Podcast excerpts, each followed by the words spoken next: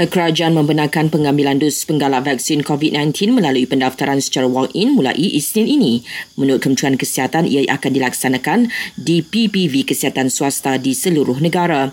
Ya, untuk individu yang layak mendapat dos penggalak dan yang ingin mendapatkan suntikan awal sebelum janji temu. Ia juga terbuka kepada individu yang masih belum menerima suntikan dos pertama atau kedua vaksin COVID-19. Kes baru COVID-19 di seluruh negara naik sedikit semalam iaitu 5,413 kes. Ia juga menyaksikan Malaysia mencatatkan kes harian di bawah 6,000 buat hari keempat berturut-turut. Sementara itu, kadar keboleh jangkitan dan kes yang masih meningkat antara faktor utama Kelantan masih belum beralih ke fasa 4 PBN. Kerajaan negeri menegaskan ia dapat diatasi jika rakyat Kelantan berdisiplin tinggi dengan mematuhi segala SOP yang ditetapkan.